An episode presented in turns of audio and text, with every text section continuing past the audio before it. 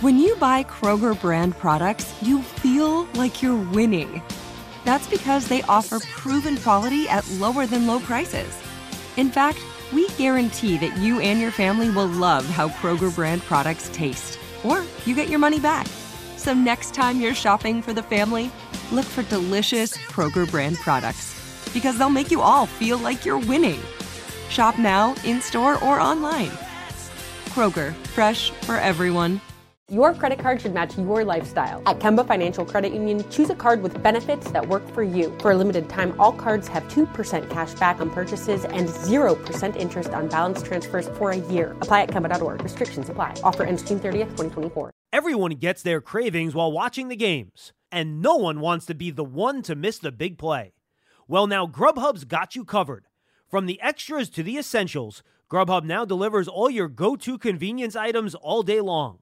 Whether it's that late night snack craving or you forgot to get the paper towels from the grocery store, enjoy convenience delivered right to your door, just in the nick of time. And you'll never have to leave the house. Order your convenience items through the Grubhub app or online today. It's time for a Big Blue Kickoff Live Nobody can ever tell you that you couldn't do it because you did. on Giants.com You know what I saw? New York Giant Prime. and the Giants mobile app. 17-14 is the final. One touchdown, we are world champions. Believe it, and it will happen. Part of the Giants Podcast Network. Let's go out there like a bunch of crazy dogs. Have some fun. Well, hello there. Welcome to Big Blue Kickoff Live right here on Giants.com on the Giants mobile app. What? Huh? What? Hello? Where is it? We got a ghost in the building. He's Jeff Feagles. I am John Schmelk. I'll only be for about 10 minutes, folks. I came in to watch practice and, you know, and now I'm here talking to you. And we're going to talk schedule release. Lance will be with us too. Uh, as soon as he graces us with his royal presence, we'll have him. And, of course, the Giants schedule release last night. Go to Giants.com. You can, of course, check that out. Um, I'm not going to run through them game by game. I'm assuming you have it in front of you or have at least I have looked some at of it. it. Yeah. Um, so actually, I'll go through it real quick. Right at Tennessee, home versus Carolina, home versus Dallas, home versus Chicago. Three straight home games there. You got to take advantage of that. One of 'em's a home versus night. Green Bay, home versus Baltimore. Then you're at Jacksonville, at Seattle. That Green Bay game, by the way, is in London. Pardon me. You get the bye week in week nine. Then you're home versus Houston, home versus Detroit, at Dallas, home versus Washington, home versus Philly, at Washington, at Minnesota, home versus Indy, and at Philadelphia. Mr. Feagles, your Whoa. thoughts? Well, automatically, I look at the end of the schedule. Three of the four games are on the road, and then I look at the first four games. You got three of them at home, um, so that's pretty good. But there's a little stretch in there in the second quarter of the season. Those are some. Uh, you're on the road against Green Bay, going across the pond. You got a tough one against the the Baltimore Ravens, and then you go away to the was it the Jaguars and then Seattle.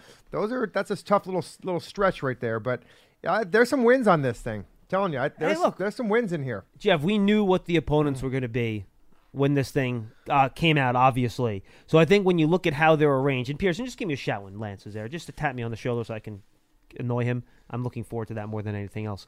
Um, so you got, uh, if you look at the schedule here, Jeff, you know, at Tennessee to start the year, that is a tough game. Yeah. That's a really difficult game. They'll be healthy. Derrick Henry will be ready to go. So you're you better have your big boy pants on for that game because Sure. they're going to bring it. Um, is interesting. You know, they don't have a very good quarterback, but they have They a very good- good, good team. Mm-hmm. defense. So that's a game that you find interesting. Dallas always tough. Obviously, that's a, that's the Monday night game as you mentioned. Chicago, to be frank, might be one of the worst teams in the league. And then you have um, the trip to London, and then your home versus Baltimore. You know, Lance, I'm listening at home. It's like 12:04. I'm like, the show hasn't Had nothing to do with this, Lance, just telling and you. I better pop on and start the show because I was tired on waiting on Lance. Is this what happens when I'm gone? You just start showing up? four No, or five not at minutes all. late? We had had a plan in place. I actually did not realize that you were making an appearance. No, today, so I- this I- was- Neither did I. That's why I told you. I, A bit I of a have nothing to surprise. do Yes. with this. no, yeah, I'm, I'm totally surprising everyone. I just came in for minicamp practice and they're stretching, so I figured I'd pop in. Do you and know say what the hi. greatest thing about this whole thing is? I'm sitting in John's seat. Yes, I- Oh, you where are. John normally Yes, sits here. that is true. And he has his in the little seat over there where I normally sit, right by the telephone with all all nine inches of, of the uh, desk that I get to work from. You, There know, you you go. can slide the phone. So now you've returned the favor. Yes, essentially, I yes. have. Is Jeff, what you're saying. Jeff, Yes. Jeff, Yes. Jeff is in the power chair. No question about Power it. By the way, trip. Lance, I got your card. It was a very funny joke in there. I did laugh, despite the well, I'm fact it was negative. it, yes. to the, to the- and it was a negative comment about the Knicks, but it was written in a funny way. So Okay, I found that it amusing. Th- thank you for the intention. Th- Yes. Thank you very much, sir. It is much appreciated. Everyone, is, everyone is doing well at home. I'm sure everybody is, cares. Yes. Um, well, that is certainly yes. good to hear. So, Yes. Lance, the point I was just making, I'm curious your take. We obviously knew who the opponents were going to be, and again, you never know how these teams are going to be this year. That that's the caveat. But the start of the schedule is tough, man. In your first six games, you know there aren't that many playoff teams on this schedule. When you look at it in total, in fact, the only There's playoff teams are Dallas and Philly, who obviously they're in the division, and Philly was by the you know skin of their chinny chin chin. Uh, the Packers, the Titans, and the Ravens, and you have four of those six teams on your schedule to start the year.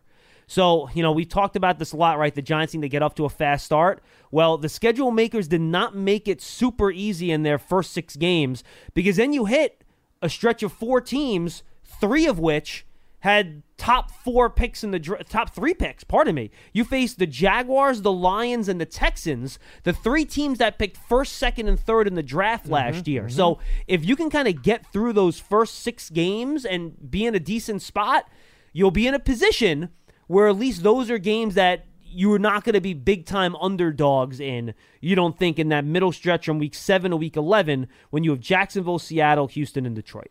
I, I think you got a good chance of coming out of the first four games with two and two. I mean, I look at the Panthers and I look at the at the the Bears. Those are Well, winnable home versus. Panthers and Bears, you should be okay. Yeah. So you know, and then the old dreader we had a call yesterday, Lance. Remember that the one caller said, "I just, ah, for the tenth year in a row or whatever it is, I don't want to be zero and two." Well, Yes. I mean, this is looking pretty good right here. Maybe one and one. I don't know. Maybe you Well, pull- you know, it's the old paper test. You Yeah. never know how the paper test plays out because there's teams. Here's the thing. You know, guys, there's always teams every year that right now look like question marks. Mm-hmm. We don't know what's going on with quarterbacks. Quarterbacks is the big question, yeah. Correct. But then there's always the surprises every year. Yep. Somebody who we're not banking on. Correct. The Giants could fit in that category, Mm-hmm, Jeff, to your point. But when you don't know that, sometimes I am a little bit leery of penciling in, okay, it's very high percentage. You could go to two and two and so forth. Because, John, you were laying out how maybe the schedule opens up. But here's the thing Jacksonville's got Doug Pederson, new scheme, Trevor Lawrence year two. Who knows? Maybe the Jaguars do make a jump. No, and Lance, but frankly, out of those, out of that group, it's Jacksonville and maybe even Detroit because they had a couple of really high picks that I think are dangerous in that group of four. Sure. No, mm-hmm. and I would agree with you because that was going to be the other team I was getting at. Dan Campbell, year two, meaning they've established things. They've added some talent around Jared Goff. They add Aidan Hutchinson. So, you know, those teams are a bit of wild cards. Seattle right now is in transition, no Russell Wilson. So you feel good about, hey, you're traveling cross country, but you don't have to deal with a Russell Wilson. And remember, you went out there not too long ago. Granted, the team changed and you actually beat them, and you didn't have Daniel Jones in that game. So I don't know if that's maybe as intimidating as a contest as in previous years, but Jacksonville and Detroit, I certainly wouldn't overlook because I think there's been enough changes and there's intrigue surrounding those teams that those are not necessarily layup lines or gimme games. Yeah, and Carolina too. You know, Yeah. I, I know the quarterback's a big a big issue, and I, you know, I was, you know, one of the, you know, conductors on the Sam Darnold train for a few years. I'm, I have a you foot jumped off. off the train. I might be on the tracks at this point. You just got smothered by Uh, yes, the train. I might be. um, and that's a question. But the rest, like I've said it They're before, they have a good roster. Like their defense is good, Yeah. legitimately good. They have DJ Moore, who's a good wide receiver. and here's the- healthy. here's here's the other thing, Jeff. You just made a good point. Hmm. You got the two teams with probably the two best running backs on the schedule that you're facing. Week one and week two. So the chance you're getting, I'm serious. Yeah, no. The chance that you're getting Henry and McCaffrey when they're healthy is actually pretty high, and that's not going to do the Giants any favors because Right. obviously they're going to be at their best when those guys are healthy. Yeah, I mean, I, I the the first the, the first game with Henry, that's the one that scares you a little bit. You know, they're they're and they're a good team, um, but you know, I, I think that you don't want to look ahead, but I feel I feel like, you know, the Titans is a game you're going to have to go on the road. It's opening up new new system, No, new the everything. Titans so are a good team, man. They and they have really a really good, team. defense. So I, that's going to be a really tough game. But I think I'm with you, John. I think the Panthers are a team that that are on paper aren't as bad as you think they are, and just the quarterback position, which by the way is very important. But the fact is that they have other weapons on that team, and their defense is pretty good. and I'll say this too, you know, this newly formed offensive line is going to get tested early. Oh, You know, Well, yeah, okay. got a great defensive line. The Bud Panthers Dupree. have a yeah, Bud Dupree and Simmons obviously in the middle of that line too with tackle. Harold He is- Landry as well. Yeah, Yep. and Simmons is one of the people don't talk about him. He's one of the best defensive tackles in the league right now. Like Oh, yeah. he's right up there with you know Chris Jones and all those guys. You know the Panthers have a very good front with Brian Burns. If you don't think Evan Neal is going to get a full service of Brian Burns in that game, you're crazy. He is. Dallas with Demarcus Lawrence, Micah Parsons, they Dante Fowler they brought in. They have a pretty good defensive line. So those first three games are going to be a real early test for this Giants front up front. Yeah. Well, and the Panthers too. I would throw out some of their personnel in terms of who they're going to be throwing out. The big boys, Derrick Brown, for example, they added Matt Ioannidis Mm-hmm. from Washington, who certainly has familiarity with the division and their secondary. Brian Burns is another guy I would mention up front. So I'm with you. There's no doubt about it. We're going to learn a lot about this Giants offensive line. But heck, guys, we've said that the last few seasons, right? I mean, how many times have we looked at the schedule? Because remember, they had Denver to open up last season. We said, okay, you're going to learn a lot about the Giants offensive line. And then remember, Pittsburgh the previous year. This is the third straight season they're opening against an AFC opponent. And by So the way, Lance, the answers no different. and the answers have not been ones that we've liked. No, they have not. Granted, but here we go again. A Yes. new group, right? Correct, Okay, uh-huh. new faces. So we don't know exactly how these guys will operate. But I think what you have to understand is. From the Giants' perspective, and I think Jeff, you were alluding to a little bit of this, is they're just as much of an unknown Yeah. as some of Oh, these yeah. other teams because you have new schemes and you have new personnel. And I would flip it around, guys. It's not just that you're going to learn about the Giants' offensive line. Where is Wink Martindale's defense? as you need to slow down a very strong run game in Derrick Henry and then Christian McCaffrey. Mm-hmm. Is the pass rush going to be a little bit behind the run defense, vice versa? Where is this young secondary going to be? Because they're going to have to win their battle in the trenches because of the running backs that they're seeing early in the season. And then, as John mentioned, then you get Dallas week three, which is probably going to be their first test from a passing perspective because that group has been together. I know they don't have Amari Cooper, but they still have Oh, sure. a lot of established wide receivers. So it's not as if you get some breathing room for Wink to take a step back and say, all right, guys, you know, now we get a team that still wants to continue to run the ball. We'll be able to continue to clean up our run defense. Now all of a sudden, you get another team that's going to hit you from a completely different perspective. No question about it. All right, guys, I'm going to head out to practice. Good talking to you. Goodbye, Schmelk. Absolutely. Have, yeah. have an excellent show, boys. Thank, you, Johnny. Good Good time. seeing you. It. A nice surprise here from our very own. That is John actually Schmelk. that was live too. That that's not a taped session there. No, John not at is- all. John is real and in person right now. Well, I here. hope that you and I are real and in person too. we are. And, and John just Last came, time you I checked, yes. Yeah. So bye, Johnny.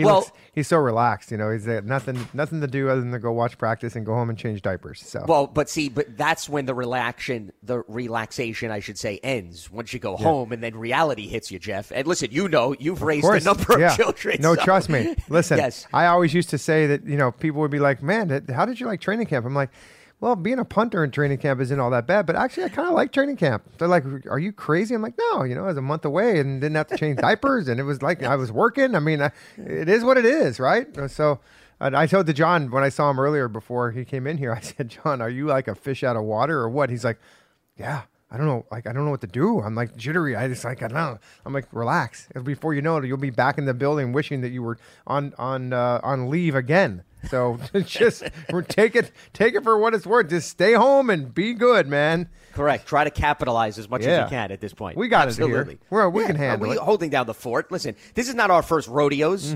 We've been uh, around the block. We've been to some. tons of rodeos. One hundred percent. Yeah. I mean, there, there's enough rodeos to fill up uh, numerous states yeah. at this In point. fact, we got a lot We've of seen it. clowns on our show too. We so do. I mean, that Well, now we're really Tino. building the parallels, Yeah, yes. exactly. Yeah. So, anyways. It's a three ring circus, Jeff. It, that's been so well Lance, established. I was looking at this schedule uh, this morning and just trying to get a little bit of an idea. Kind of, you know, where there's some wins on here. You know, I'm looking through, and um, I think there's some winnable games in in the first half of the season. Um, you know, and as I was going through here, I don't want to, you know, put this in stone, but I, I think there's I think there's six or seven wins on this on this schedule with a chance to maybe if this team gets was one of those teams that like we talked about a minute ago, maybe the Giants get hot somewhere and you know they're healthy and they go through and they get some good production in certain areas and who knows this team could compete, but um. There is a stretch in there that's going to be kind of difficult. There's seven games uh, against teams that finished over 500, so that's a tough one. Um, some of the other things I was thinking here. So in the first quarter, Lance, you know how we kind of break them down into first Sure. quarters. Well, now that we got 17 games, there's one extra It doesn't in the cooperate fifth quarter. fully, yes. it doesn't cooperate fully. So we'll just put the Eagles game in the last category. We'll just put them aside for a second. But for the first quarters, you got Tennessee, the Panthers, Dallas, and the Bears. I, I, I got to see two wins in there. I mean, I, I really the home opener against the Panthers, um, I would, as we talked about, that's a tough that's a tough game. They're they're a pretty decent team, but I think the Giants can. You know, they got the home opener home opener for Brian Daboll and his staff. Um, I think there's going to be a lot of energy in the stadium for this new team. Um, you got the young guys. You know, you got uh, Neal and Thibodeaux and some of those other draft picks, and depending on how healthy this team gets going into that game. I think that they can steal, you know, they can not steal anything. I think they can win that game. And of course, the Bears, glad they got them at home this year because I think the Giants, I can't remember, they go, they constantly go up there to Chicago and play. I think I don't know how many years in a row they played the Bears has now. been, oh, my, it's like- constantly. Correct. So uh, Yep. I think that, you know they're they're not. well, a very remember, Jeff, not to cut you off, but yeah, remember the last time the Bears came to New Jersey was that overtime affair. Remember Tarik Cohen threw the game tying touchdown on a trick play, and Oh then the Giants yeah. outlasted the Bears Yeah. in OT. Yes. That was the last game. And also, remember, Mitchell Trubisky was hurt for that game. So you had the backup Right. quarterback start as well. that's It's right. crazy. Uh, seems like the, the Bears have always had backup quarterbacks starting. For. Pretty much, yes. Don't remind them. Yeah, They're right. hoping to gain some stability now with Justin oh Fields. my goodness! So I mean, listen, I think there's uh, people can be excited a little bit. I, I, I'm. I mean, looking at the schedule like we talked about yesterday, a lot of a lot of planning can go into some things for these for the fans, and um, it is what it is. But you know, boy, you look at those division games, one, two, three, four, five out of the last uh, one, two, three, Five of four, the last five, six, seven. seven. Correct. Yeah. Yep. So- and four straight during one stretch within straight, that group. Yeah, yeah. I got Washington and every Washington is is you know two out of three weeks there. Um, so our prep will be a little bit less in that one. We'll we'll be able to just roll the notes right into the next week. Um, but so those would be good, and I think that you know the Giants they do play Washington and the Philadelphia at home to start the uh, first part of December. So when I'm looking at this, if if I'm playing these days, and as we talked about the other day, I'm really happy about the January 1st game. That's at that's at home. Uh, oh, I'm, t- I'm excuse me. I'm not happy about that one because we're going. I would want to be on the road on January 1st in the dome in, in Indianapolis. And then, by the way, then we, if you if if that game was away, you would have back-to-back dome games in December, in the end of December and beginning of January. That would make me very happy. With Minnesota and Indianapolis, Yeah. yes. And See, then- I thought you were complaining because I'm not of the night before. no, with the Indianapolis Colts game, I don't Oh, think it had anything to do with the location. I thought you were complaining about festivities from the Eve. night before. Yeah. Well, listen, I'm Yeah. looking at this schedule right here. Um, you've got Dallas. Uh, you're playing at home, so that's that's that's a that's a dome game. You've got Detroit. You're playing at home. That's a dome game. You've got Indianapolis at home. That's a dome game. So from my perspective, you got four dome games and three of them are at home. Take this schedule and throw it out the window. Always taking the punter's of concerns into yeah. concern. And that's Yes. all I'll talk about it. That's this has nothing to do with me anymore. So this is the, if I'm looking at the schedule from my perspective, I wouldn't have liked it. But uh, I, I think that it, it is what it is. I think that the league wants those division games at the end of the season, like we talked about. They Yep. got them. Giants definitely got them. Um, and of course, you know, you look at these other teams uh, at the end of the year with Minnesota and Indianapolis. You know, those are two teams that you never know what they're going to be doing at that point in time. You know, I, I Well, it's always a wild card, It Jeff, is. because we don't know injuries. We don't know what rosters are going to look like. That's why I don't like to go over how challenging the final stretch of a season could be because we have no idea what those teams are going to look like. But to your point about the NFC East, I actually like when the games are much later in the season because I do think while injuries is still a wild card, Jeff, you at least feel like you have a better idea of who your team is at Yeah. that point of the season. And divisional games are by far the most important because the easiest path to get to the playoffs is to win the division. So I'd rather play a divisional foe week 10 and beyond than have them week three or four when, especially in the case of the Giants, you're still trying to feel yourself out at that point early in the season. Yeah, you know the other thing too, Lance, that we we didn't know, and I was a little bit surprised, and this is uh, an outstanding move by the Giants. I, I feel, you know, they did not take their bye after Yep. they're going to London, um, and you know we talked about that the other day. Not not that them not taking, but about having the buy early. Well, this way it puts it at let's see, three, six, seven, eight, right at week nine. And you couldn't ask for a better bye week in terms of where it lands, in my opinion. Right, it's just smack dab, almost right in the middle of the season.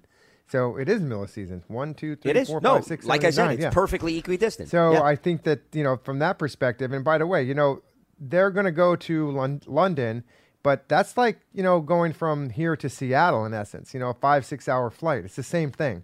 So I I, I I'm not. I think it's a great idea. They just got to come back and get right back to it. You know, so um, it'll be a long week for them, and it's just be dependent on when they go over there. You know, the time change and all that kind of stuff. But I, I think that I like I like what they did. That was smart. Well, I'm completely with you. It's interesting because I was actually just taping an interview for my Sirius show this mm-hmm. weekend with Charlotte Carey, who's the NFL director of broadcasting, and we were discussing some of the ins and outs of the bye weeks. And there are five international games this year. So there's 10 teams, Jeff. Seven of the 10 teams mm-hmm. have elected to not take their buys following the international game. And we had had conversations on this show with you, with Paul, and we always make the assumption because the norm has been, even if you go back to history, Jeff, more often than not, teams do take their buys Yeah. after the international game. However, it's not etched in stone. The NFL does allow flexibility. It's the only actual slot in the schedule where teams have a say in Yeah. what they could do because they can go to the league and say, you know what, we don't want to take a week five buy. We don't want to take a week six buy. We'd rather have it late in the season. And it seems as if more and more of the trend, Jeff, has been teams are electing to say, you know what? Flying back from London, as you were just pointing out, if we play a 9:30 game local time, meaning for the Giants, I'm not talking about what it is in London. We're going to get back maybe in the wee early morning hours the following day. We're still going to have enough time to regroup, reset our clocks. That it's manageable. That it's okay if we wait to have the buy a little bit later on. And I think the other part of the equation is this was the big part that I feared for the Giants' sake, Jeff, was if you took the buy after that Packers game, there's a young team, a lot of guys not far removed from college who have barely experienced a 17 game season. From Brian Daboll's perspective, do you really want them to go 11, 12 straight games? the remainder of the season without any mm-hmm. break. I would think that would be a big rolling of the dice. So that's more of a reason why, if you have some say in it, mm-hmm. better off you take it a little bit later on in week nine. I'm wondering is is the London game for the Giants in October the first game of the international games? I actually let me see. I have the list in front of me right here in terms of the international games. The Giants no oh. because oh. you have New Orleans and Minnesota taking part in games in week 4. So that's the, the second before, game, the not second the first week. game. Okay, correct. Okay. Yes. All right. And I'm wondering what those two teams are doing as far as their buys. Well, those two teams also are not taking their yeah, buys immediately after because, as I mentioned, seven of the next ten, seven of the ten teams, excuse me, that sure. are playing international games are not taking the buy. And I actually I have the full grid in front of me, Jeff. It's oh, funny wow. you asked okay. me, so I can tell you exactly. New Orleans has a buy in week seven and they play the international game week four. Minnesota, same thing. They have a week four game against New Orleans. They're taking their buy in week 14. So they're even mm. further back than New Orleans under those circumstances. The only international teams that are taking their buys after their game, just to give you an idea, Jeff, is Tampa Bay and Seattle are both playing in week 10. So they're going to have their buys in week 11, which makes sense because your international game is much further into the season. And then the other team that is taking its buy immediately after is Jacksonville. They're playing a week eight international game against Denver. They take their buy in week nine. But both of those situations make sense because your international game is in the week eight to week 10 barometer. That's right.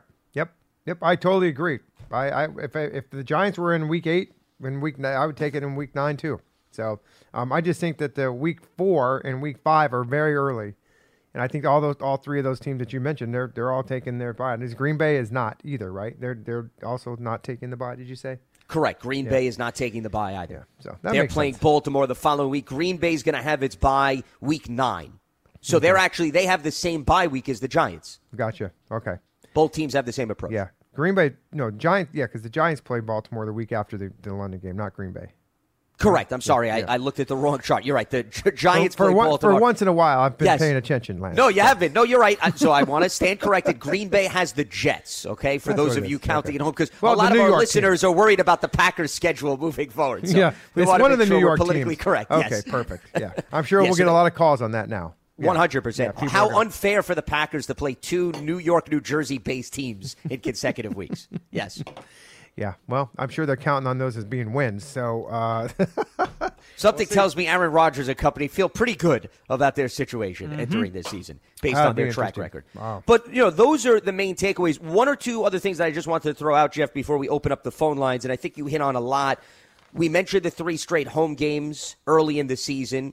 So, you know, that's not something that happens very often. No, The not at fact all. that you really get to settle in after you visit Tennessee, I think that's worth highlighting. And the other thing is, they're playing on Thanksgiving for the first time since 2017 mm-hmm. when they played Washington. And this is actually the second ever meeting between the Giants and the Cowboys on Thanksgiving. They actually met previously back in 1992. So this is the first time since 92 that they're going to be playing on Thanksgiving against their division rival. And then the other thing that I thought was notable as of now, just one scheduled primetime game. That's week three, Monday Night Football against the Cowboys. Now, granted, flex scheduling could change that. But, Jeff, I don't know about you. As the broadcasters, through my lens, I have absolutely no complaints. I love that. That was the best news from the Giants schedule that we have one primetime game this oh, season. Oh, I remember a few years ago when the, when the when the schedule came out and we looked at it and we saw all those primetime games, the eight thirty, the Monday nights, the Thursday nights. It was just like, oh my goodness, that's uh, that's going to be a two or three o'clocker right there in the morning. But now I look at all these one o'clock games. I am very comfortable with that. Yes, I am Now, completely with that. And you. I'm hoping for the Giants' sake that some of these get flexed at the end of the season, and that means they're doing well. So we'll we'll see what happens.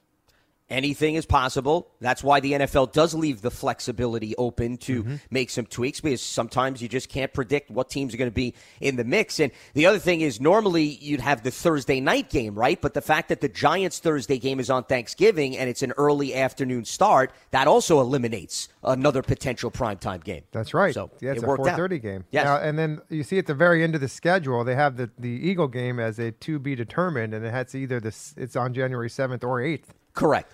Yep. So- Because that's part of the flex scheduling, Jeff. If you remember, there were a few games that were on the Saturday before the end of the season because, especially if there's some games with playoff implications, they want to highlight those separately. And then remember the games on Sunday, if the Giants game did stay on Sunday, we don't know the time because that's all going to be based on, once again, playoff implications. Yep, it's So, all good, uh, man. Yeah, absolutely. Fun, exciting times now that we at least know the order of the games, and everybody is certainly digesting them as we move forward here on Big Blue Kickoff Live. A few reminders before we open up the lines at 201 939 4513. Giant season tickets are on sale now for the 2022 season, appropriate considering now we know the schedule. In addition to ticket savings, membership benefits include access to exclusive events, experiences, pre-sales, and more. You can lock in your seats starting at just $100. Call 888-NYG-1925, or you can visit giants.com slash tickets for more information. Also, don't miss your chance to experience a premier hospitality experience watching Giants games and world class concerts in 2022 as a Giants suite partner. Limited full season locations are available, or you can place a deposit for individual games. Call 888 NYG 1925, or you can visit for this one giants.com slash suites for more information. Is there anything more annoying than having to run to the store in freezing cold weather when all you want to do is stream endlessly from the comfort of your couch?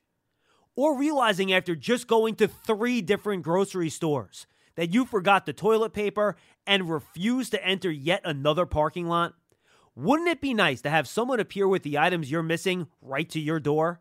Well, now Grubhub's got you covered. Grubhub now delivers all your go to convenience items all day long. Whether it's a craving for something sweet during a commercial break or you forgot those bathroom essentials, Grubhub will deliver anything from the convenience store right to your door. And you'll never have to leave the house. Order your convenience items through the Grubhub app or online today. Let's open up the lines as we move forward here on Big Blue Kickoff Live. Let's check in with Scott in New Mexico. He gets us going here on Giants.com. What's happening, Scott? Hi, guys. Uh, just one second. Don't feed any of those guys till they sign for Jeff for the Hall of Fame, okay? That's right. We're gonna get him. I've already been. Okay. Uh, I've already been in there, uh, kind of p- politicking around. So we're good. We're good to go. Yeah. Scott's Well, running joke really continues, works. by the way. Now, see, the problem is, Scott, no, I love the reference, but if no one knows what the heck you're talking about, I feel like it's my obligation and duty to at least provide some context. So, real quick, Well, well, Scott I'm made a running the joke. writers now, so nobody's getting fed until they actually say. Okay. Well, the The running joke on this program is Scott is heavily campaigning for Jeff to get the Hall of Fame nod, and he said that he was going to lock up as many Mm-hmm. people in his basement as humanly possible to accomplish that feat. It's all jokes. No one take it seriously. Everybody is safe in New Mexico. We promise. Yes, go ahead, Scott. Continue. Okay, uh, I, I I wish we would take one game at a time uh, and not worry about schedules because you just have to ask Buffalo how they did against Jacksonville last year. Sure. No, And it's that a would great give point. a good indicator. Correct. That was a And- and that 9 was 6 a good- loss for the Bills. Yep. Right, and that was a good point, Lance. It's uh, really let's take it one game at a time and see how we do, and because injuries and everything else comes into play. But uh, I had two questions today. Um, ESPN came out with a depth chart. I'm going to read it to you and see get your comments on if you think this is the way it's going to play out. And for the starting offensive line or the starting unit, they have Jones, Barkley, Golladay, Shepard with an asterisk, so I assume Wan'Dale Robinson would fit in that spot. Kadarius Toney, Ricky Seals, Jones, Andrew Thomas, and surprisingly, they have Joshua Ezeudu playing left guard, Feliciano, Glowinski, and Evan Neal. And that's who they say is going to be the starting line for the Giants. So before I go to my uh, the defense, do you kind of agree with that? Well, the wild card right now is left Left guard. guard. I have no issue with the other guys that you mentioned. And just to clarify, is this on ESPN.com? Because I'm bringing it up as I Yes. speak to you. Is that the Uh-huh. one you're looking at? It is. Okay. Yep. Because there's various other websites, in fairness, that also have depth charts. And as you well know from the Giants yeah, and I realize this is not the Giants depth chart. Sure, this is sure. ESPN's chart. Well, I mean, But- think about it, Scott. When you look at the left guard position, and Jeff, curious your perspective as well. Josh Ezeudu right now is healthy, and he's a third round pick, and he has versatility. Shane Lemieux is an option there as well, but once again, he's coming back from injury. And then Max Garcia is another option, mm-hmm. who is a veteran who's been in a few different spots. So, I mean, Garcia and Ezeudu, in terms of health, are a little bit more in the driver's seat, but I would not rule out Lemieux because they're certainly optimistic that he's going to be a full participant, or at least they hope by the time training camp starts. So those are probably your three options. But yeah, I think Ezeudu's going to get a serious look because of the fact that he is an extremely versatile guy, and they'll probably give him reps, Jeff, at various Mm-hmm. other positions to prepare him in case somebody else gets banged up. We've talked about it before. That's going to be the one position that you got to keep your eye on as far as the competition goes. Right. And I think that you know who did you have? Who did ESPN have starting there? Was it? Is, They had Azudu. Oh, really? Okay. That's Yeah, they. Zudo, yeah, Yeah. and start of Shane Lemieux, uh, which they had Frank second. On their defense, they had Jihad Ward, Lawrence Williams, Thibodeaux, Tae Crowder, Blake Martinez with an asterisk, depending upon uh, you know if he's healthy, and they had Michael McFadden in his position if he isn't. Uh, Ojulari, uh, Cordale Flott, strangely starting, uh, McKinney, Love, and Adoree Jackson. That was their breakdown of the starters. And I happen to think that Belton would might challenge to get into that uh, safety spot, but uh, that's my personal opinion.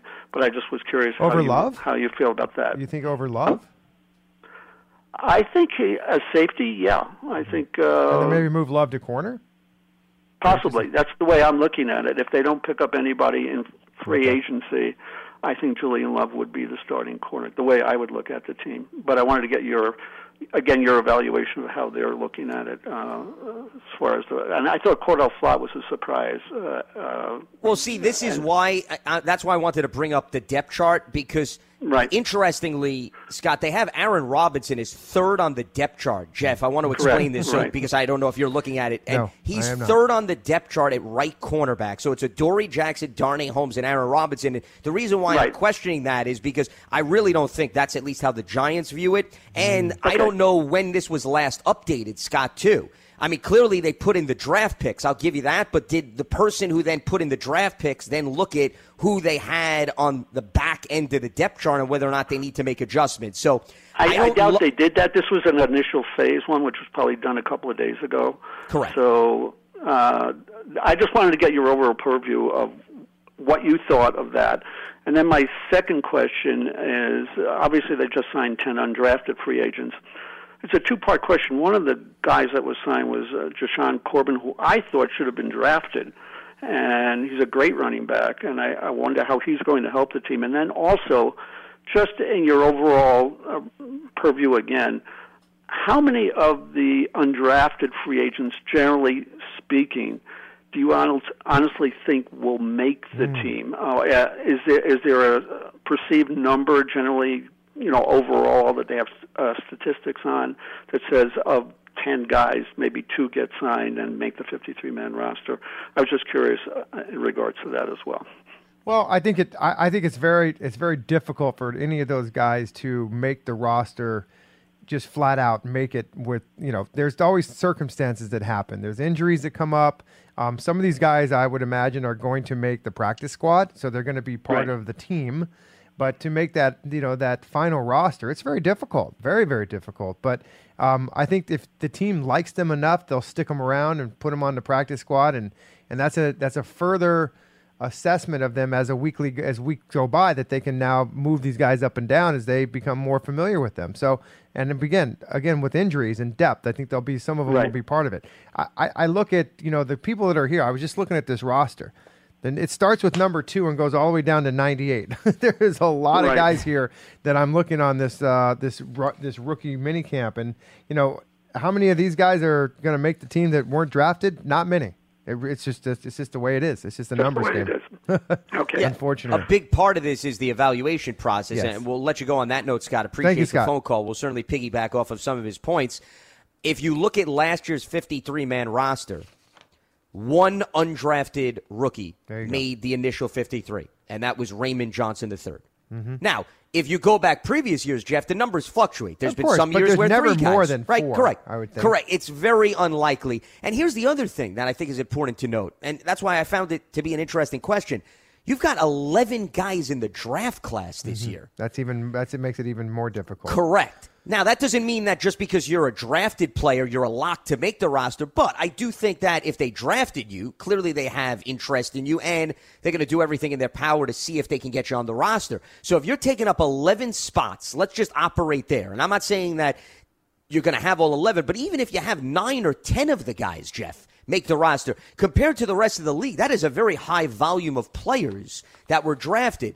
Then we're talking about your free agents that you brought in, your typical veteran group. I mean, realistically, if you play the numbers game, I just don't see how reasonable it is to think that you're going to be able to get 3 mm-hmm. to four undrafted players on this roster. Now, to your point, could they make the practice mm-hmm. squad? 100%. percent mm-hmm. Yeah. But I think the numbers game with the drafted guys doesn't really make it an extremely opportunistic situation here. Nope. It's like I said, it's it's it, it is very very difficult, and I, I mentioned this before last week on the show. Is that that you know it's it's uh, it's an honor for these guys to be in camp, and I think a lot of them are realistic in the fact that they probably don't know they're going to make the team, but at least they've got the chance to fulfill something, uh, their dreams and their goals to be able to say that I was in a, in a professional football NFL camp uh, for at least a weekend, you know. But I think that it's it's important for these guys to get in here and do the best they can and understand um, it happens. Lance, you know, some of these guys come out of nowhere, and you know, again, there it all depends. This is a glorified two day workout, is what this is. This is really and and they'll and the Giants organization will take take names away from this camp. They'll file them, and then they will have them on the short list if something is needed as the as the we get closer and closer to training camp because there's always things that happen, guys. Remember last year the two offensive linemen that quit. I mean, you know, it's just like you never know. You never know. Well, and like you said, you're going to have room on your practice squad. And if they know your system and they've been with you all throughout training camp, there's value in keeping them around unless they get claimed because then if an injury does happen during the season, you calling up a player who's been with you as opposed to somebody that you just dragged in off the street who now is going to take a few weeks to learn and adjust to the scheme. So there's value in having some of these undrafted free agents with you in camp because even if they don't make the roster, a, they're going to help you in terms of practice. Mm-hmm. And then once again, week seven comes around, you lose a running back. Well, you take a guy off the practice squad and you're like, hey, he was here since May. So, you know, he has familiarity in terms of what we're running. Hmm. Where's their guy? There's another running back on here. Was it uh, Master Teague? Remember that name? I From do Ohio State. Yeah, Yep. he's he's here on a tryout today. Um, And there's a lot of guys that fall into that category Yeah. because remember, they've only actually signed 11, which means that there's contracts. A lot of other guys are just here for a tryout or an invite, Mm-hmm. which is a real informal type of setting when you look at rookie minicamp. Yeah, because you're looking how acquired on this. I'm looking at the alphabetical roster for the guys that are here right now, and then it has how they're acquired, and it has tryout, UDFA uh, free agents, and then um, drafted, and then now there is a let's see here, what's this one say? Free agent in 22, which by the way, this is Austin Proehl, which I was a teammate of his dad. Ricky Proehl. Yep, you guys Yep. don't remember him. Well, and you know what? I'm glad you brought that up, Jeff, because it's important to note with rookie minicamp, there are going to be some free agents who were in the league or about a year or two removed. Yeah. You don't just have to only bring in guys that are actually rookies by Right. definition this year. There is Right. a little bit of flexibility. Um, I'm looking on here. There are some guys here. There's a free agent from Duke. There's an offensive lineman here named um, what's his first name? De- uh, Devery Hamilton. He's a first year guy out of Duke, so he's a free agent in 21. So he's here. Um, a couple guys here that are yeah. So there's not there's about three guys here that are free agents. The rest of them are draft picks or work or tryout guys.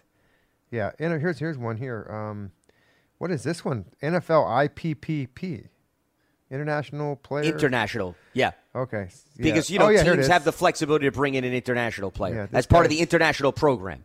That's what that's referring to. This guy's name is Roy, and he's from uh, Nigeria. well, that's the Nigerian offensive lineman. Yeah. Yep. Connected to Osi. Yeah. Six nine. Oh, yeah. He's quite the presence. Three twenty.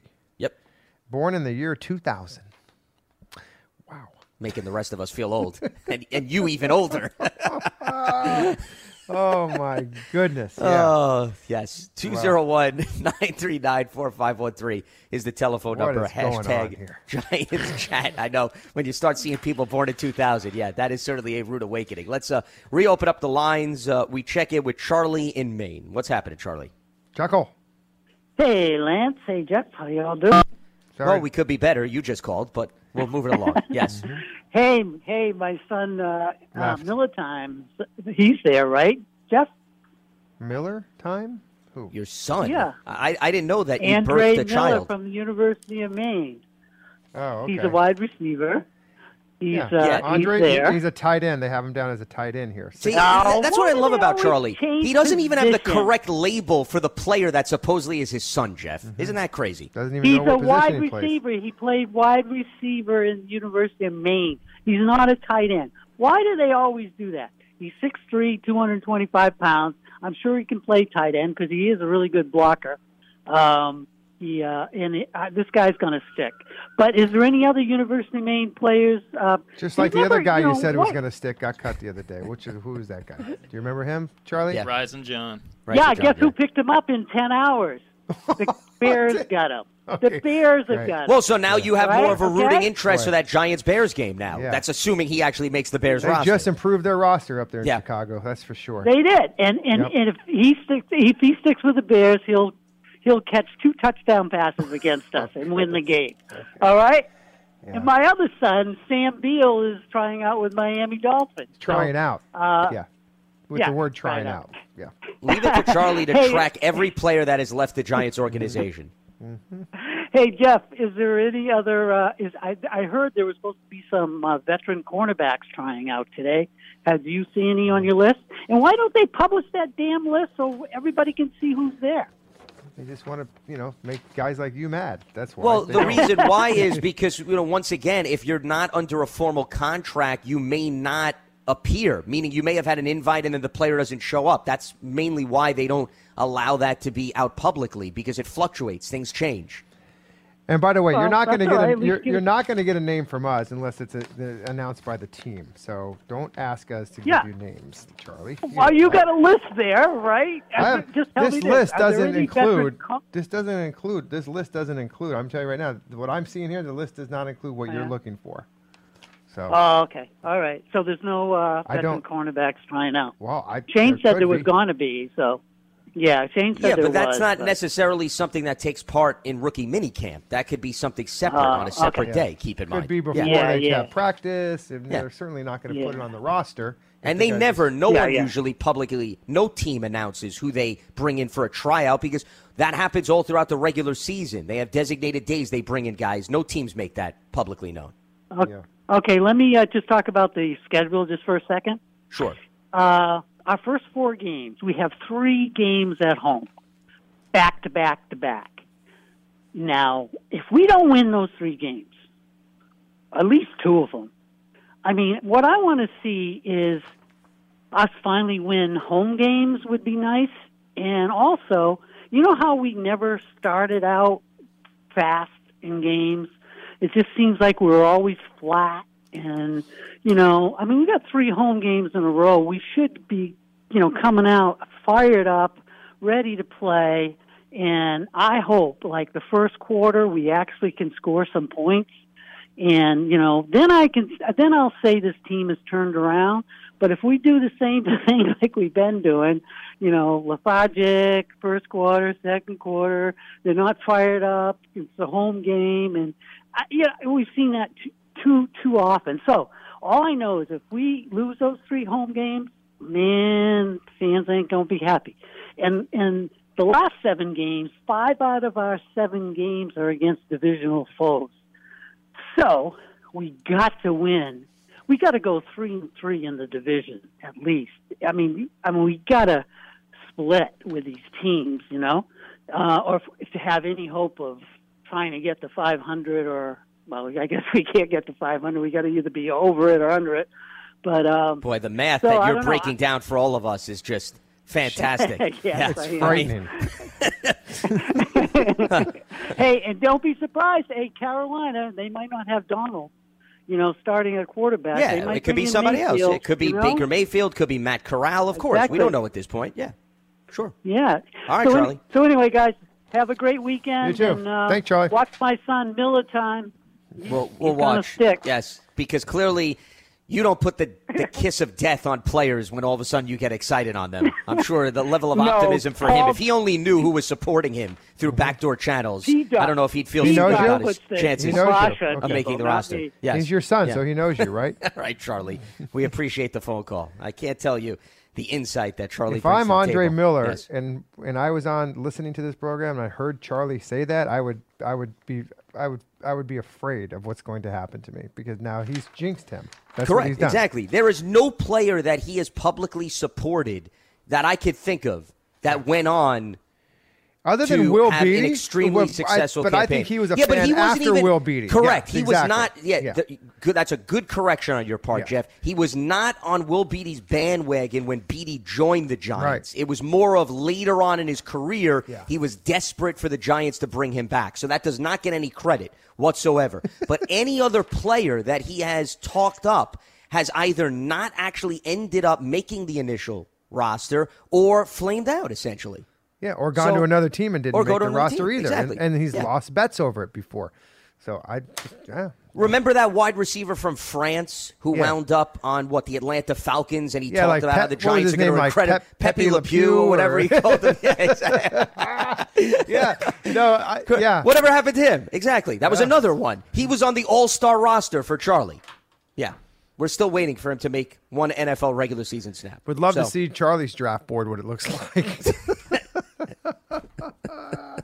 oh my I can god! only imagine the pieces of paper that are on the floor after uh, all the cutouts of guys that didn't get drafted and the frustration as he rips the draft board to pieces. So what we're saying is anything that comes out of his mouth, take not even with a grain of salt, whatever's lower than a grain. Okay, how about put that in perspective? Is there anything more annoying than having to run to the store in freezing cold weather when all you want to do is stream endlessly from the comfort of your couch? Or realizing after just going to three different grocery stores that you forgot the toilet paper and refused to enter yet another parking lot? Wouldn't it be nice to have someone appear with the items you're missing right to your door? Well, now Grubhub's got you covered. Grubhub now delivers all your go to convenience items all day long. Whether it's a craving for something sweet during a commercial break or you forgot those bathroom essentials, Grubhub will deliver anything from the convenience store right to your door. And you'll never have to leave the house. Order your convenience items through the Grubhub app or online today. Let's uh, head back to the phone lines. Harrison is in Sydney, joining us here on Big Blue Kickoff Live. What's happening, Harrison? Hey, oh, I can't believe I got a I got a follow up after Charlie. I Can't believe that that's just happened. Huge shoes to fill, Harrison. I know, I know. Um, look, I thought Joe Schoen absolutely nailed the draft this year in terms of, of you know the two two top ten picks getting Kayvon and, and Evan Neal was was incredible. But The the pick that uh, I guess fascinated me the most was Wan'Dale Robinson in the second round, considering he's very very similar in terms of play style to Kadarius Toney, and considering the last couple of years, you know we've had a lot of injuries to the wide receiver position. You know last year Kenny Golladay had a bit of time out. Toney himself had some time out. Shep, you know, tore his Achilles late in the end of the year. I was just wondering, um, what do you guys think of Wan'Dale Robinson's role and how he will fit into this offense this season? Well, I think we've talked about it before. I think that he's going to have a role a lot like Kadarius Toney, um, and I feel like you know them drafting him in the third round just tells you a little bit about you know how much they like him and how much they're going to want him to be a part of this offense. Anytime you get Kadarius Toney and both both those guys on the field at one time, you know you're going to have to pick your poison with it. But I also believe, and we've we've discussed this before, that when you look at the depth at, at the wide receiver position, you know you look at Shep, you look at Toney, those guys have missed some time from injuries and things like that. So you want to try to find a player that will actually be able to complement those guys if they're out of the lineup. They can come in and just plug and play them. And I think, Harrison, if you look at Buffalo and Kansas City, and Jeff and I were actually emphasizing mm-hmm. this on yesterday's program, coincidentally, the Robinson pick to me is maybe a glimpse of the vision that Daboll and Kafka have in terms of the style of player they want within their offense. You look at Isaiah McKenzie in Buffalo, Cole Beasley. These were all small stature guys. Get out into open space, let them do a lot of the heavy lifting. Kansas City, Mecole Hardman, Tyreek Hill. So I think that's their vision. They want somebody that's sort of a maybe not a gadget player, but somebody that doesn't necessarily have to run down the field 50 to 60 yards to make an impact and can be just difficult to tackle because of his shiftiness and can also contribute on special teams. Hmm. So, so would you say that he would be predominantly playing on the outside rather than on the inside? Because I know he's only five foot eight, so I would have thought that he'd, you know, predominantly be playing in, in the slot. But if, well, I think they will utilize him in the slot. But if you ask Brian Daboll yeah. and you go back to what he said after they drafted him, he said that he does have potential in his mind to go to the outside. I think time will tell based on his durability and also Here's the other thing. If you put Toney and him on the field at the same time, well, they both can't probably play on the outside, especially if you have another wide receiver. So I think they'll mix and match based on the week to week opponent and whether or not they envision also utilizing, keep in mind, Robinson was a little bit of a running back at Nebraska and Kentucky. So mm-hmm. maybe they run plays for him out of the backfield. And then he's not necessarily lining up in the slot. He could have Toney in the slot and Robinson out of the backfield. I could see some type of scheme that maybe calls for that lineup. Mm. No, that was, that was very good. Uh, thanks for taking my call, boys. You're hey, welcome. You it, Harrison. Take care. Appreciate it. Thanks so much for weighing in. I was going to ask him about the. Uh, no, I'm guessing that that accent is from Australia. Correct. Yes. Well, I'm assuming Sydney, Australia, is where he okay. was calling from. Oh, I didn't yes. get that. Okay. So that is right. a safe assumption. But there was uh, there is a punter on this roster, um, a rookie from Pittsburgh, from Melbourne, Australia, and his name is Kirk Christodoulou. Christodoulou. Okay, I was going to ask him the pronunciation of that, but okay. Well, that's assuming that he actually knows of the guy too. Yeah. Well, I mean, maybe I could just spell his name, and maybe that's a family down there that they know that name. okay, it could be a popular yeah. yes name. Anything's yeah. possible. Yeah. I didn't know where you were going with that. I thought we were making the assumption that everybody knows each other in Australia. I well, said probably. it's a pretty big place. The last time I checked. So I mean, you know, they got some desert over there that nobody's ever been to before. So no, but this is another. This is the other thing. There's another punter from Melbourne, Australia. Do we not have enough Australian punters over here in the United States? Stay See, home. They're taking all your jobs, Jeff. They are. They're coming over here, here, and taking all the American guys punting jobs. These, these Australian guys. Well, this is what you need to do. You need to start now teaching everybody to play rugby and mm-hmm. send them over to Australia to take the jobs of all the Australian players. Thank you have you, to now return the favor. That's okay. That should be the movement.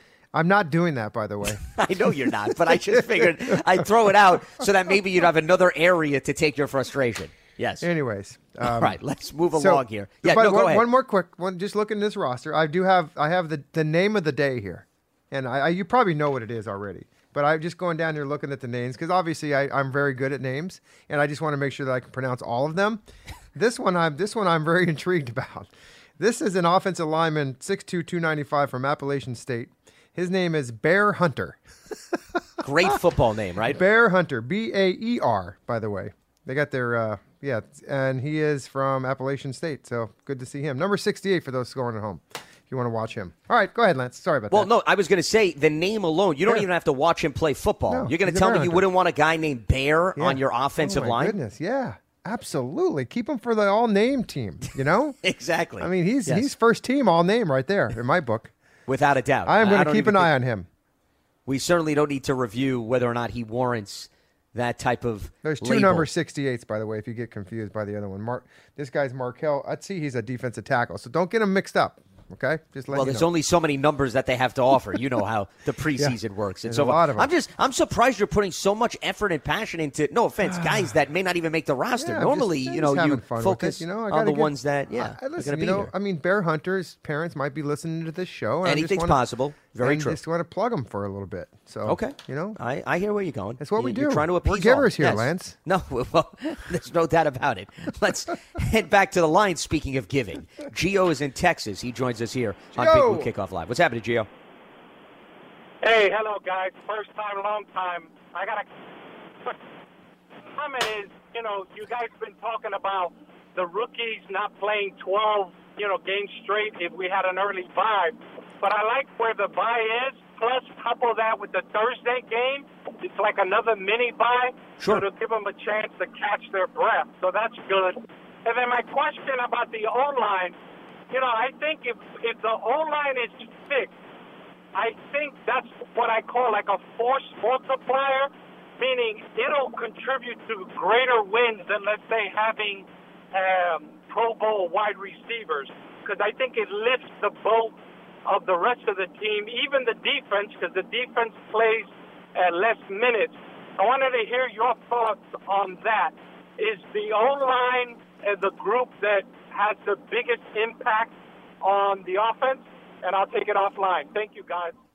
All right, Gio. Appreciate the phone call. I think that's a very interesting point, Jeff. If you were to weigh, if you added a Pro Bowl wide receiver versus an improved offensive line, which one would have a bigger impact across your mm-hmm. roster, meaning all facets? And I think it goes without saying it'd be the offensive line because no here's the thing: if you have a Pro Bowl wide receiver, Jeff, the quarterback still needs to get the Pro Bowl wide receiver the football. and if he's not protected and doesn't have enough time to survey the field, especially if it's a vertical threat, it defeats the purpose of having the Pro Bowl wide receiver. And, you know, you could even go to the degree of, and I'm not saying Kenny Golladay had this type of resume, but Golladay certainly was a thousand yard receiver when healthy, has the capacity to do that. You added him last season, but he alone, and I understand he didn't stay healthy, clearly didn't all of a sudden turn the team upside down No. and take it on a different level. So I, I think you had a little bit of evidence with respect to that internally here with the Giants. I agree with you. And by the way, you got one Pro Bowl receiver. You've got five offensive linemen. So I think you'll have a better impact in that situation. By the the offensive line to me is would be yeah. I'm with you, Lance. Hundred percent. especially when you're talking about a team, by the way, that needs to try to get out of the territory of 16 to 17 points per game. And you're looking to make a jump this year, right? Well, one Pro so. Bowl wide receiver alone is not going to do that for you. Yeah, no question. And I mean, when we look at the production of Kenny Golladay when he was with the Detroit Lions coming here, we all were thinking, my goodness, this guy's going to be a red zone threat. He's going to catch all these touchdowns. I mean, I, would would any of us believe that Kenny Golladay would not have scored a touchdown in 2021? Crazy. I mean, that's, that's, that is unheard of. Um, so I think it even further to the caller's point justifies that the offensive line is much more in that situation to me means much more than your single Pro Bowl receiver because I think Kenny Golladay could potentially be a you know uh, an All Pro if you had him getting the football a little bit more. Well, and also it helps your run game. If you have a good offensive line and they're helping in run protection as much as they are in pass protection, then we're not even talking about the Pro Bowl wide receiver, Jeff. We're talking about a completely other facet within your offense. And I'll give you a good example. And I know this team didn't make the playoffs last year, but that's not my point. My point is the Indianapolis Colts. Hmm, that's a yeah, team that if you it? look right, if you look on paper, Jeff, at their wide receiver core, they don't have somebody that I think puts fear in the eyes of defensive coordinators that you say, if we don't double this guy, we're in trouble. No disrespect to any of their wide receivers. I actually think they have some quality guys. Michael Pittman Jr. in particular, I think is a mm-hmm. really solid player, but they don't have the resume that would meet Pro Bowl. But what did they do? They invested in the offensive line. They improved that area over the last few years. They have one of the best running games with Jonathan Taylor. And, Jeff, another piece of evidence is think about how many different starting quarterbacks they've had mm-hmm. over the last few years, right? With Andrew Luck and Philip Rivers and Carson Wentz and now Matt Ryan. And despite that, they have still been productive on the offensive side of the ball. So that team is, to me, the poster child of what we're talking about how the offensive line can have far more of an impact because it eats into every other part compared to just one wide receiver. 100%. Because, I mean, you look at the way that that offense ran the football, then you if you have that type of production, then your wide receiver, you could have a Pro Bowl receiver because, you know, I mean, the, the, the team's got to respect the run first, you know, so they're going to be able to. And that was amazing. But look what the Giants are doing here as far as in investing in their offensive line you know, and maybe one day they can be the same way because I still feel in the National Football League you've got to be able to run the football to to compete and win championships. You really have to because if you can't run the football, you can't close out games. And if you're that good to yep. win, you've got to be able to run the football in the 4-minute game. And if you can't, then teams are going to have a chance to come back. And, you know, and I feel like you know, it's funny that we talked about this the first half of football games last year with the Giants, and you know, the last two minutes of the game. I think all of us hope that that can be fixed because that, that it, that's an unbelievable statistic that the Giants win how many minutes without scoring in the last two minutes of the of the first half. Yep. What was it? Fifty? Was it was it fifty or was it more? What was it? It was had to I be. I think it was scratching the surface of the seventies. To yeah. be honest with you, yeah, I mean I that recall. is just unreal to me. And then the time that they, I think that if you if you remember the time that they were going to score, they ended up turning it over or something. I guess it was just a number that probably will never ever be broken. That's just unbelievable that you couldn't do that. So I'm hoping that the offense will fix that. Well, one last point here before we wrap up, mm-hmm. and I think it's absolutely on point in terms of the importance of the rushing attack to close out games, but also the red zone struggles, Jeff. Mm. When you can't run the football, you're now all of a sudden a one facet offense where right yeah. all you could do is pretty much throw the ball, but you have to throw the ball into down. a very tight yeah. space. Yeah. Whereas if you can run the ball effectively within that two three yard barometer, that allows you, to your point, to actually finish drives with touchdowns and not have to settle for field goals. So, aside from the two minute drives that you were talking about, I would say at any part in the game when you're in the red zone and you get into like a first and goal from the five and you have the ability to run and the opponent knows you can run and it still doesn't matter that to me makes you that much more dangerous. Yep. And if you have that running game, then your play action game comes in.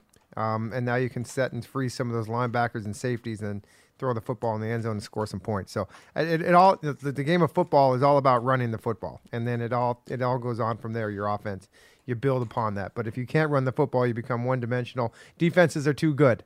They're, they're, they will shut you down if you become one dimensional, and that's what they try to do. They try to make you one dimensional so they can shut you down. They get a good read on you, and if you don't adjust or you don't have a counter punch, then Done. clearly it's going to be a very long day at the office. So there's yeah. no doubt about that. That's been well documented. And that's why the Giants have also struggled to score points over mm-hmm. the last few seasons because of the inability to run the ball specifically in those tight spaces that we're talking about. All right, that is going to wrap up Friday's edition of Big Blue Kickoff Live. One. It was. It flew wow. by.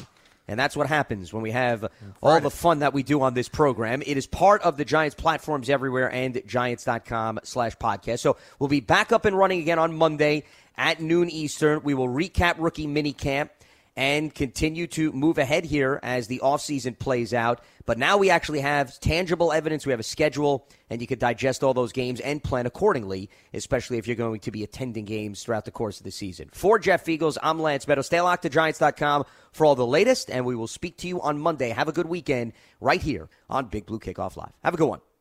Everyone gets their cravings while watching the games, and no one wants to be the one to miss the big play. Well, now Grubhub's got you covered. From the extras to the essentials, Grubhub now delivers all your go to convenience items all day long. Whether it's that late night snack craving or you forgot to get the paper towels from the grocery store, enjoy convenience delivered right to your door, just in the nick of time. And you'll never have to leave the house. Order your convenience items through the Grubhub app or online today. Your credit card should match your lifestyle. At Kemba Financial Credit Union, choose a card with benefits that work for you. For a limited time, all cards have 2% cash back on purchases and 0% interest on balance transfers for a year. Apply at Kemba.org. Restrictions apply. Offer ends June 30th, 2024. You wouldn't expect to hear that we're America's third best city for beer like this one or home to vibes like this and this. It might surprise you that we're top 10 for immersive art that's like, whoa, and hmm. Not to mention, we have one of the top zoos in the country. So, can a city with the country's best pro soccer team, ranking as a top culinary destination in the world, be in your own backyard? Yes, Columbus. Plan your summer at experiencecolumbus.com/summer.